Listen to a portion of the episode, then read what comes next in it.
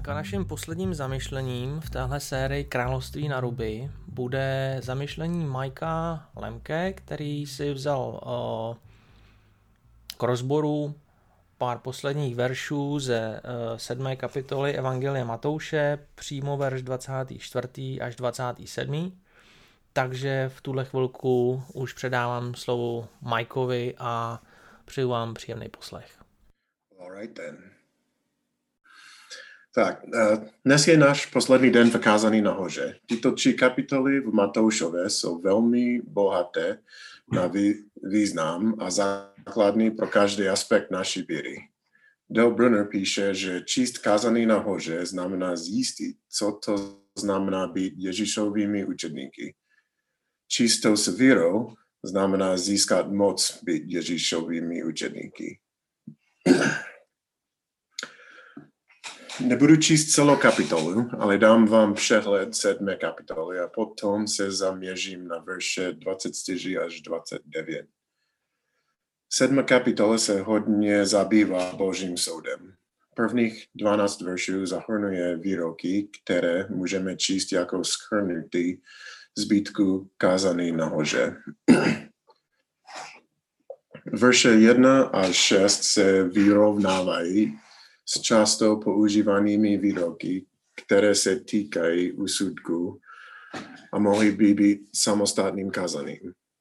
Zde je důležité si uvědomit rozdíl mezi usvědčujícím úsudku, úsudkem a rozlišovaným. Zdá se, že verše 1 až 5 představují argument proti usvědčujícímu soudu, který Pavel opakuje v prvním korinským 15, 12 až 13. A soud nevěži, nevěřících ponechává Boha, Bohu.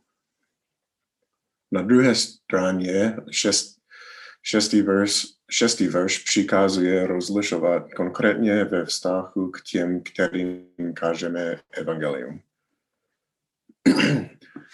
Verše 7, 7 až 11 schrnuje a vylepšuje Ježíšovo předchozí učení od, mo, od modlitbě.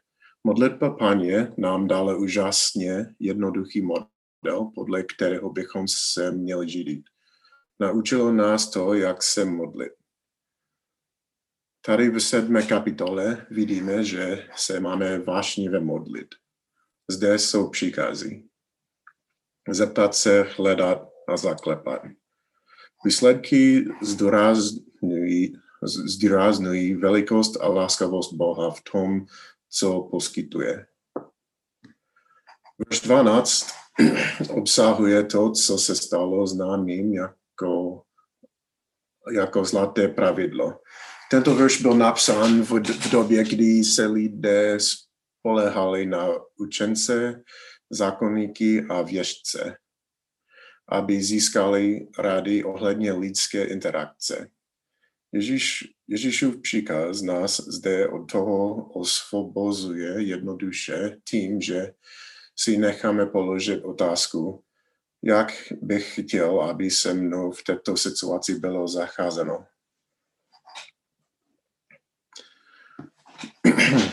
tak. Verše 15 až 27 obsahují řadu varování a mluví o řadě možných překážek naší víry. Verše 13 až 14 nám ukazují, jak nás Ježíš odděluje jako církev od světa. Brána je úzká a cesta je tvrdá. Toto je varovaný před zjev, zjevným nepřítelem.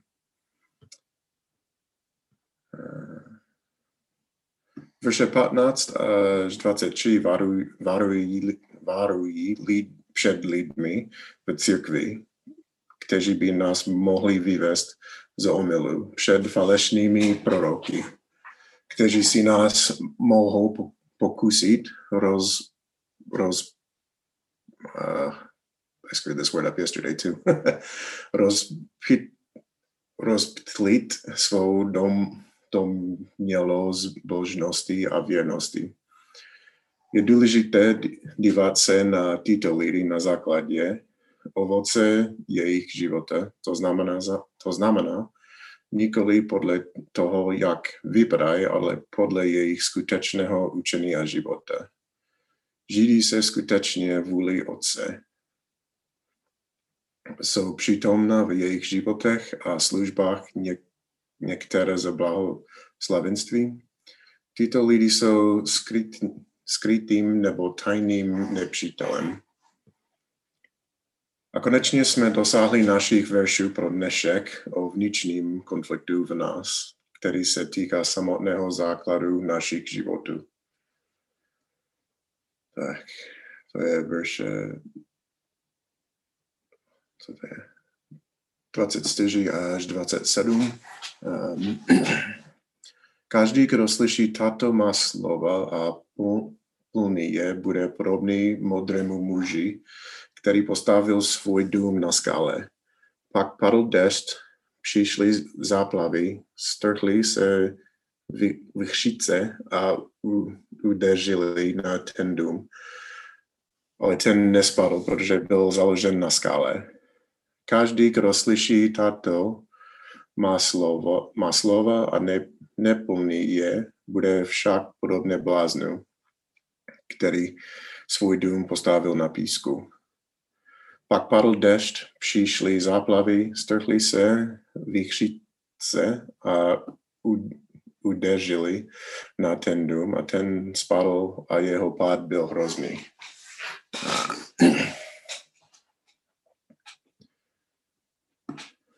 Tyto verše jsou mi velmi dobře známé a možná i dalším Američanům a asi Čechům taky um, protože jsme o tom všichni zpívali, když jsme byli mladší.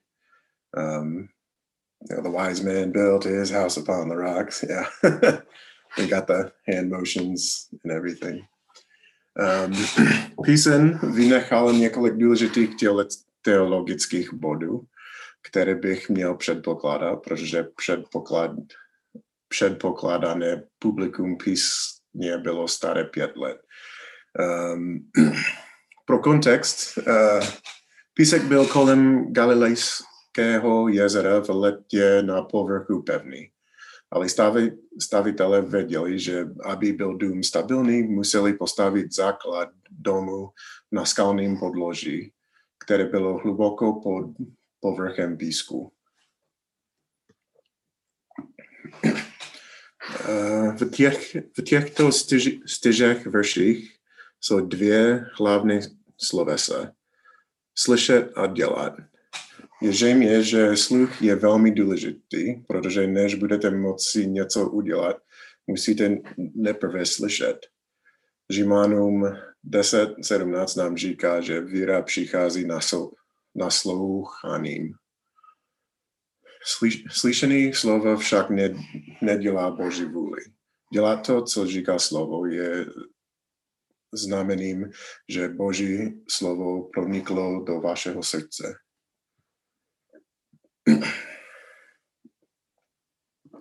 Verš 24 začíná tím, že Ježíš povzbuzuje ty, kdo slyší jeho slova a jednají podle nich. Porovnává tyto lidi se stavitelem, který hledá pevný základ pro dům, který staví. Skutečnost, že dům má tak pevný základ, znamená, že přežije každou boží. Myslím, že je důležité se zde uvědomit, že Bože přijde. Ježíš nikdy neřekl, že být jeho nasledovníkem by znamenalo konec všech životních obtíží.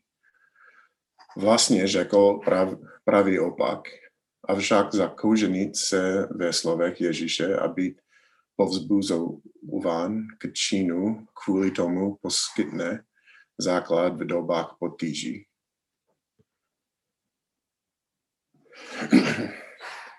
Každý staví svůj život na něčem, co považuje za prav, pravdivé a stabilní. V tomto provinství je, se Ježíš uh, etabloval jako skála, základ života, který budujeme řečtina používá určitý, ur, určitý let me start that again. Řečtina používá ur, určitý člen, anglicky the, uh, k prokázání, že Ježíš jasně říká, že skála je Ježíšovým vlastním slovem. Ježíš nás zve, abychom přijali jeho slovo jako stabilní základ v našich životech. Kazaný nahoře nekončí komplimentem modrým, ale odsouzeným pošetilých. Důležitou poznám, poznámkou o modrých i pošetilých je to, že oba slyšeli Ježíšova slova. Rozdíl mezi těmito dvěma skupinami není v tom, zda to slovo, zda to slovo slyšeli a považovali je za dostatečně důležité nebo dostatečně zajímavé k tomu, aby je slyšeli, ale v tom zda je považují, jak, er, považují za dostatečně realist, realistické, aby ho mohli žít ve svém vlastním životě. Ty, kdo ve svém životě nečiní Ježíšova slova, jsou přirov, přirovnávány k těm, kteří postavil své domy na písku. Ten dům může chvíli stát, nic okamžitého se nestane, ale nakonec ty bože přijdou a dům postavený na písku už nebude. Tady jsme na konci kázání nahoře a je nám nabídnuta možnost. Všichni jsme slyšeli Ježíšova slova. Bereme ta slova a dovolujeme jim, aby se stali základem našeho života, nebo je prostě slyšíme souhlasně, při, při, přikývneme a pokračujeme v životě na vlastním základě.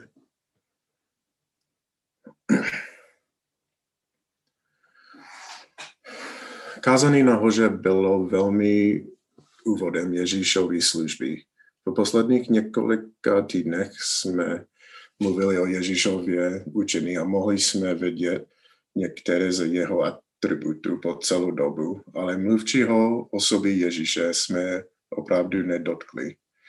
Poslední dva verše kázaný nahoře hovoří o reakci dáva na Ježíšovo učení. Um, když Ježíš dokončil tuto řec, zastupy zašly nad jeho učením. Učil je totiž jako ten, kdo má zmocnění, a ne jako znalcí písma. A co Ježíš způsobil, že takto reagovali? Učil jako ten, kdo má autoritu. Lidé v něm viděli něco jiného, než viděli ve svých vlastních náboženských autoritách. Co bylo, jeho, co bylo v jeho učení, v jeho stylu, v jeho, v jeho osobě to, co k němu přitahovali a přitahuje lidi.